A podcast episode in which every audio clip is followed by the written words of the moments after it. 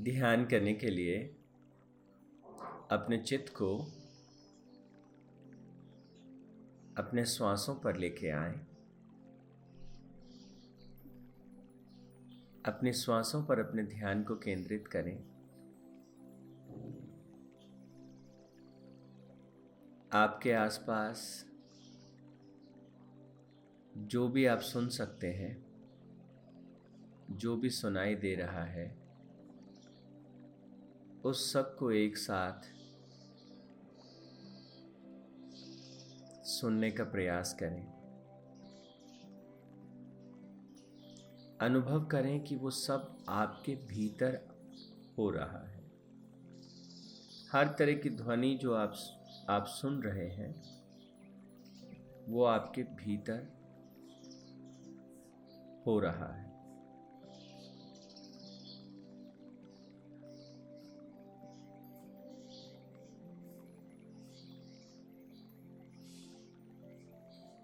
हर एक ध्वनि और अनुभव कीजिए कि हर ध्वनि आपके भीतर से उठती है। एवरीथिंग इज़ इन यू मेरी आवाज़ भी आपके भीतर से उठती है। सारे पक्षी, सारी ध्वनिया, सारा जगत।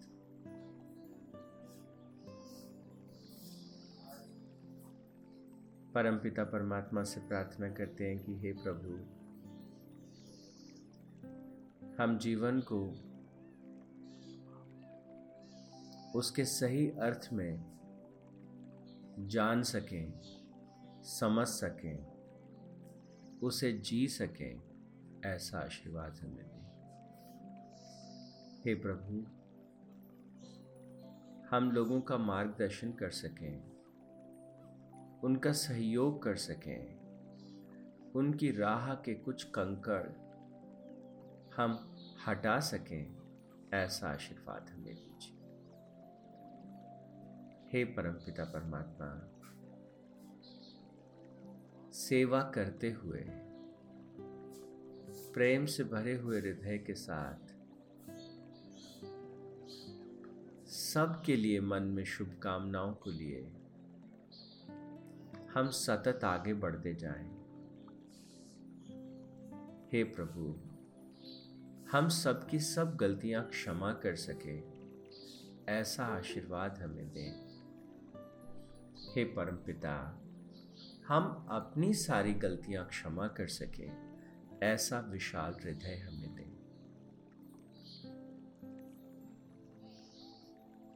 हे प्रभु,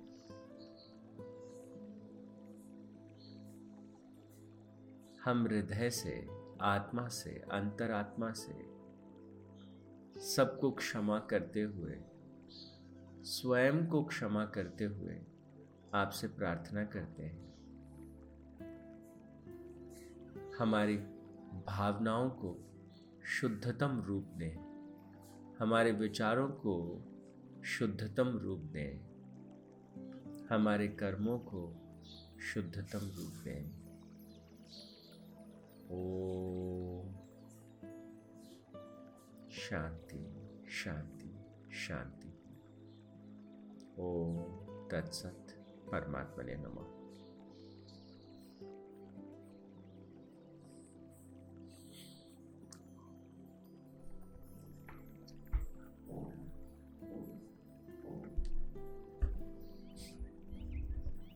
ध्यान के बाद अब हम पंद्रहवें अध्याय पर हमारा जो प्रश्न उत्तर का जो बात चल रही थी, उसी को आगे बढ़ाते हैं।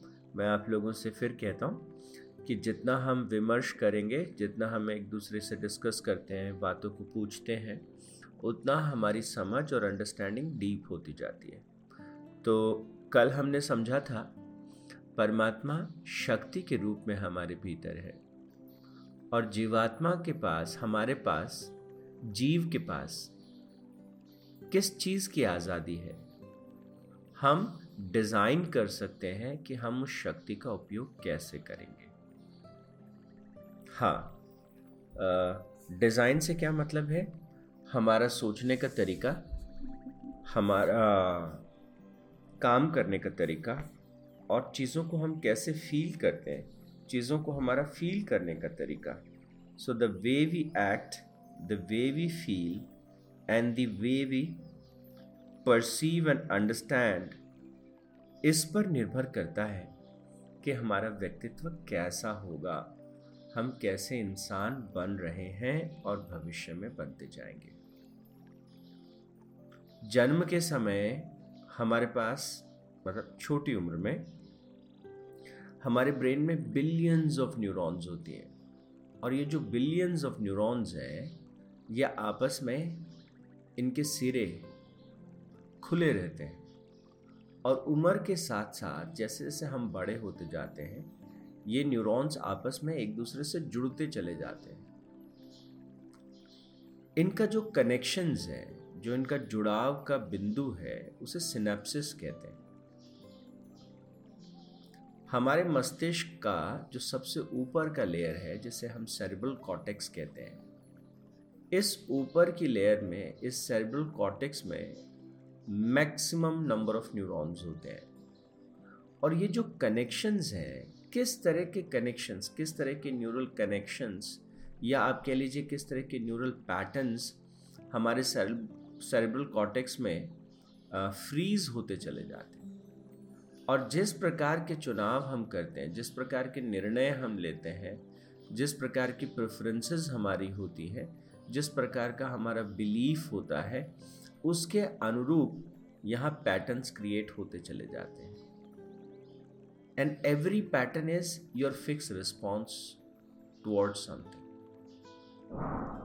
तो बहुत सारे पैटर्न क्रिएट हो जाते हैं। और कितनी पॉसिबिलिटी है अगर इस पर कभी आप नज़र डालें तो कहते हैं कि एक एक वैज्ञानिक हुए हैं जिनका नाम है एडलमन। एडलमन का कहना है कि अगर आप इन सारे कनेक्शंस को काउंट करना चाहें तो आपको 32 मिलियन ईयर्स लगेंगे।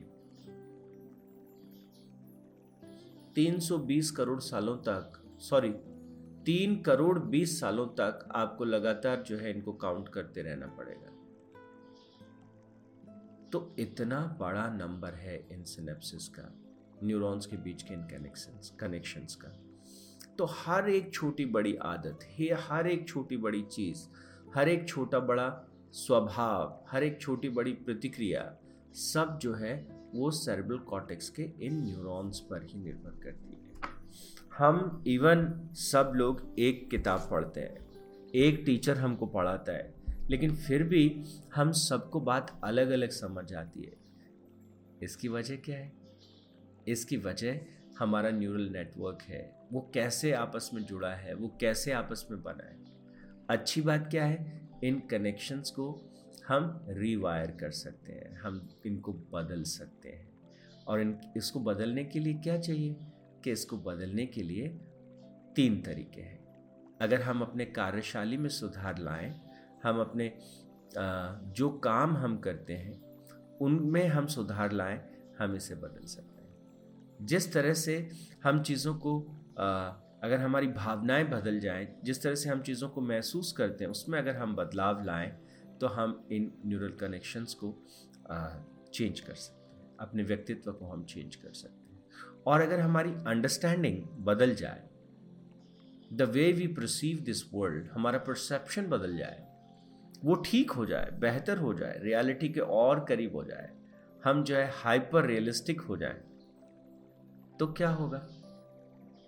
जितना ज़्यादा हमारी अंडरस्टैंडिंग बेहतर होती चली जाएगी, उतना क्वालिटी ऑफ़ लाइफ जो है वो बेटर होता चला जाएगा।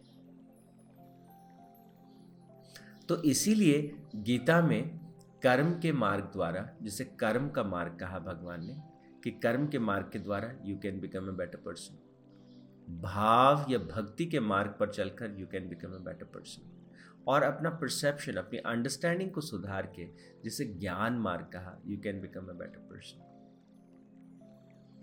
every day you can become better तो अभी जो छह अध्याय जिन पर हम चर्चा कर रहे हैं, तेरहवें से लेकर के अठारवा अध्याय, वो ज्ञान का मार्ग है.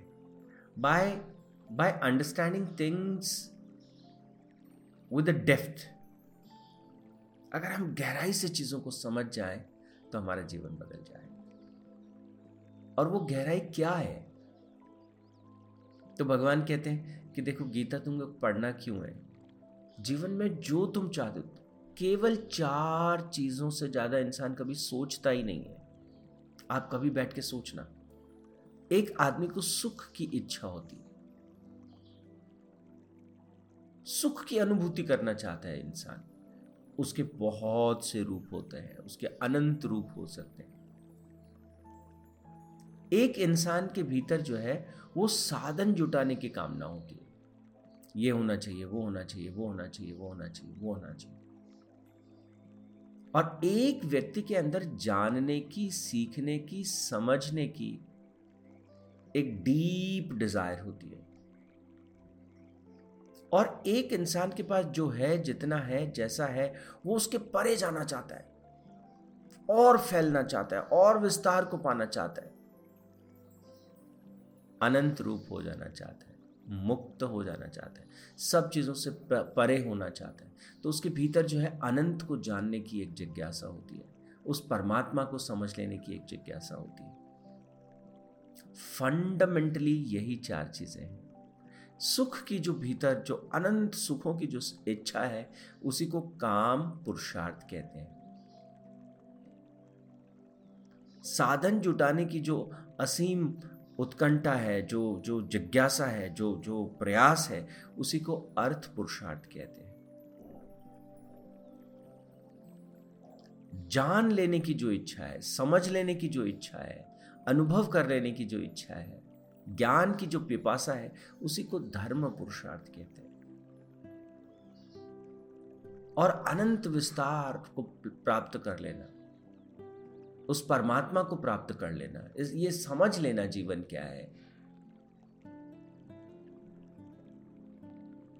अपने द्वारा थोपी गई अपनी ही अपनी जो ज्ञान की लिमिटेशंस है अपनी समझ की जो लिमिटेशंस है अपनी आ, अपने एक्सपीरियंस की जो लिमिटेशंस है अपने एक्शन की जो लिमिटेशंस है, उनसे भी बाहर जाकर के और कुछ कर देना की जो इच्छा है, मोक्ष पुरुषार्थ कहते हैं।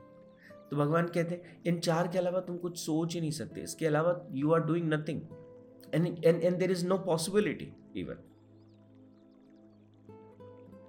इन चारों ही तरह के पुरुषार्थों की प्राप्ति के लिए गीता को पढ़ना है। और वो कहते हैं, ये सारा निर्भर करता है आप आप अपने आप को कैसा बनाते हैं? आप अपने जीवन को कैसा बनाते हैं? आप अपने व्यक्तित्व को जैसा बनाएँगे, वैसा आपका जीवन बनेगा। और हमारा व्यक्तित्व किन चीज़ों पर निर्भर करता है? तो फिर उन्होंने वो पूरी बात हमारे सामने रखी। सोलहवें, सत्रहवें और अट्ठारहवें अध्याय में। व्यक्तित्व निर्माण की जो वैज्ञानिक प्रक्रिया है, जो जो सिस्टमैटिक प्रोसेस है, उसको हमारे सामने रखा। फंडामेंटली जीवन जब प्रकट होता है तो मृत्यु भी उसके साथ प्रकट होती है। जब दिन होता है तो रात भी उसके साथ खड़ी रहती है। लाइफ जो है, हमेशा बाइपोलर दोनों उसके जो डायमेंशन है, एक साथ देन एंड देयर होते हैं। तो प्रकाश है तो परछाई भी है। तो जैसे ही क्रिएशन की शक्ति है तो उसके साथ डिस्ट्रक्शन की शक्ति भी है।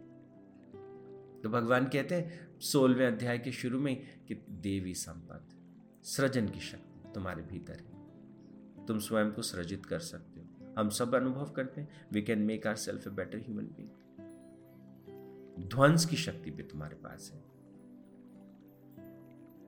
हर एक छोटी चीज़, हमको लगता है अध्यात्म बड़ी कॉम्प्लिकेटेड चीज़ है। नहीं, जब आप एक रोटी का टुकड़ा खाते, एक one bite when you are taking one bite of food either you are making yourself more divine और you are taking yourself towards destruction एक एक बाइट जो है आपके भोजन का, जो भोजन आप कर रहे हैं, हर एक बाइट या तो आपको ज़्यादा स्वस्थ इंसान बनाएगा या वो आपको थोड़ा कमज़ोर बनाएगा। किस तरह का भोजन आप ग्रहण कर रहे हैं? हर एक विचार जो आप अपने भीतर लेते हैं, या तो वो विचार आपको ज़्यादा प्रबल, ज़्यादा स्ट्रांग ज़्यादा मज़बूत, ज़्यादा स्थिर संबल प्रदान करेंगे, शक्ति प्रदान करेंगे, सामर्थ्य आपको देगा, या या क्या करेगा? आपको कमज़ोर बनाएगा, आपको तोड़ेगा, आपको तकलीफ़ देगा। हर एक भाव जो आप अपने लिए चुनते हैं, या तो आपको वो ताकत देगा साहस देगा, हिम्मत देगा, कुछ नया करने की शक्ति देगा। नहीं तो वही भाव आपको तोड़ेगा। अरे नहीं नहीं हो रहा, मैंने बहुत प्रयास कर लिया। मैं करना चाहता हूँ, मैं बच्चियों को पढ़ाना चाहता हूँ, मैं मैं ये करना चाहता हूँ, मैं वो करना चाहता हूँ, मैं समाज की सेवा करना चाहता हूँ, मैं मैं ये बच्चे पछड़ रहे मैं ना कच्ची बस्ती के बच्चों के लिए कुछ करना चाहता हूँ, मैं उनके लिए करना चाहता हूँ, मैं सरकारी स्कूल के बच्चों के लिए कुछ करना चाहता हूँ। I want to do something so आप क्या करते? हर एक कदम के साथ, हर एक like single hour you spend हर एक घंटे में या तो आप अधिक दिव्य हो रहे होते हैं, आप सृजन की शक्ति में, के साथ बह रहे होते हैं। ये दोनों धाराएँ एक साथ प्रवाहित हो रही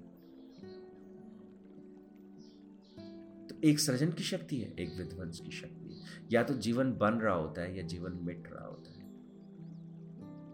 ये दो प्रमुख धाराएँ हैं। तीन और स्ट्रीम्स हैं इसके भीतर। पर ये दो प्रमुख हैं।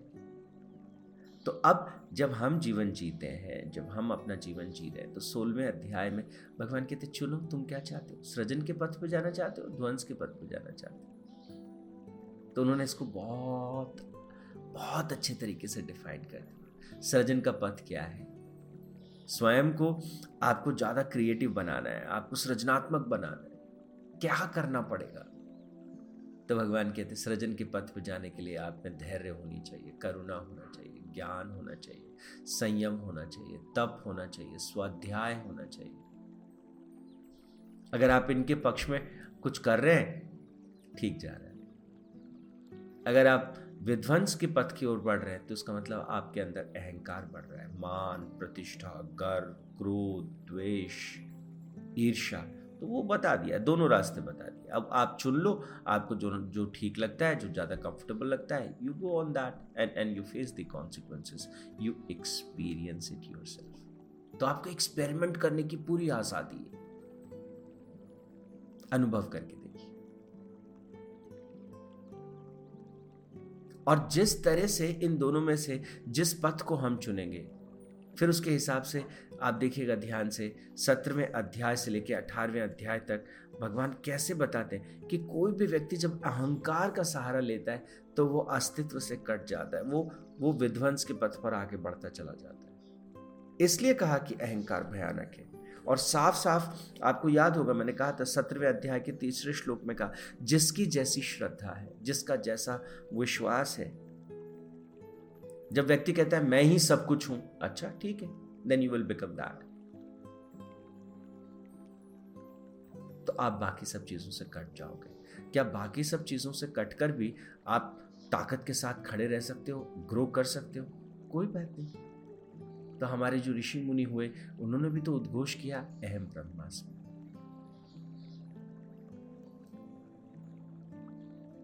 तो या तो अपने आप को मिटा दो। अहम को बिल्कुल घोल दो और देखो कि वो परमात्मा आपसे बह रहा है। ये ज़्यादा सरल बात है। इस पथ को उपनिषद कहते नेति नेति नेति। मैं ये भी नहीं, मैं ये भी नहीं, मैं ये भी नहीं, मैं शरीर भी नहीं हूँ, मैं मन भी नहीं हूँ, मैं ये विचार भी नहीं हूँ, मैं ये भाव भी नहीं हूँ। ये कर्म भी परमात्मा की शक्ति से किया ये कार्य भी मैंने उनकी प्रेरणा से किया मैं जो बोल रहा हूँ, वो भी ईश्वर की प्रेरणा से बोल रहा हूँ।